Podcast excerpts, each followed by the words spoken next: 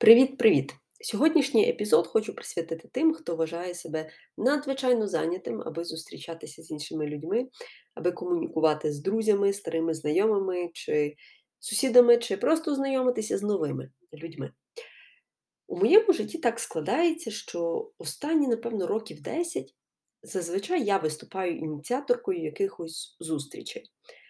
Тобто, наведу конкретний приклад. У мене є насправді дуже багато знайомих. Серед них менше трошки друзів, а ще менше хороших друзів, з якими я готова бачитися ледь не кожен день. Ну, кожен день це вже було би забагато, але навіть раз на тиждень я готова з ними бачитись, бо я цього хочу. І є в мене багато людей, які кажуть, а, та я не маю часу зустрітися, там, а, я дуже зайнятий, чи я дуже зайнята, маю вирішити купу всього. Зазвичай з такими людьми я бачуся раз в рік. І прикро від того, що ті люди, з якими я хотіла би зберегти стосунки ще зі студентських років, часто мені нічого не пишуть взагалі. Ні в вайбері, ні смс-ками, соцмереж, е, ну, соцмереж я видалилася, то там теж не пишуть. Але от мені прикро від того, що мені не пишуть.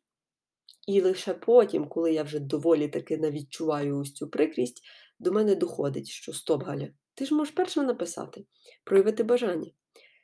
І ось за таким принципом я, як то кажуть, живу останні, напевно, років 10, відколи закінчила університет, тому що іншого способу, як знайти і от віднайти точніше, ось цей шлях комунікації я не бачу, окрім як власної ініціативності.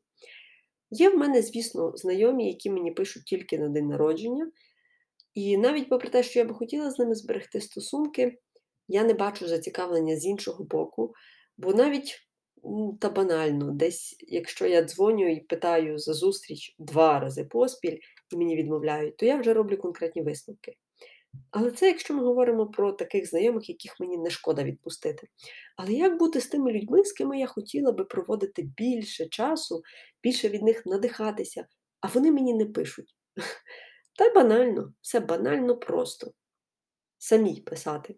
Це може звучати доволі таки некомфортно, особливо для інтровертів, але я ніколи не була інтроверткою, хіба якісь окремі дні свого життя.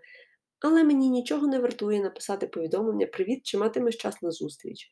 Або Привіт, коли будеш вільний чи вільна, напиши мені.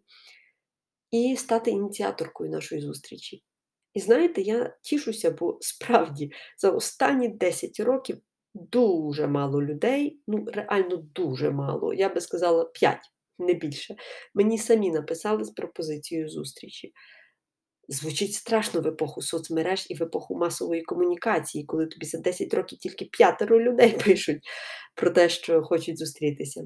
Але я зробила для себе висновок: як ти щось хочеш, то сам починай, роби перші кроки. Так от, запитання тепер до вас.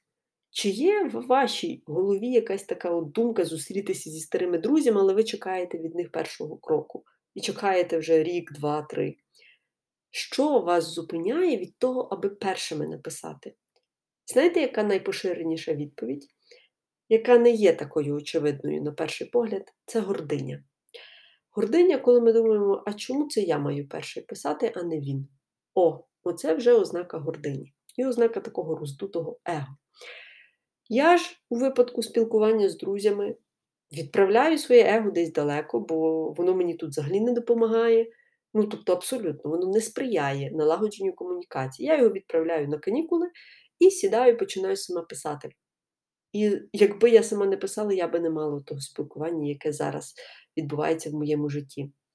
Якби я сама не робила перші кроки, то я би не, була такою переповненою, як то кажуть, цікавими ідеями е, і навіть якимись порадами щодо книжок, чи фільмів, чи онлайн-курсів.